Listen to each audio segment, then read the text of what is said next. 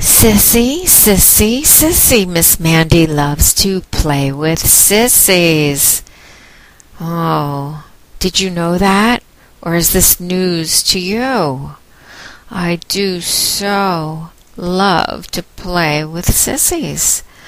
And I have a sissy section on my blo- on my website, my personal website, www.strokesforme.com. S T R O K E S for me, F-O-R-M-E dot com, and you click on the Sissy section. We have Sissy Michelle, Sissy Katie, Sissy Brenna, Sissy Melissa, Sissy Clitty, and I added Sissy Tombolina today. You know, and there are some other sissies I should add, Sissy Candy, and there's some others. So, sissies out there, if you have been a sissy caller of mine, I think you should message me up and remind me, and I will add you to my website. I am also in the market for sissy panties. Do we have any of those um, that you can send me? I want panties that cover your clitty, no see through, and no clitties hanging out.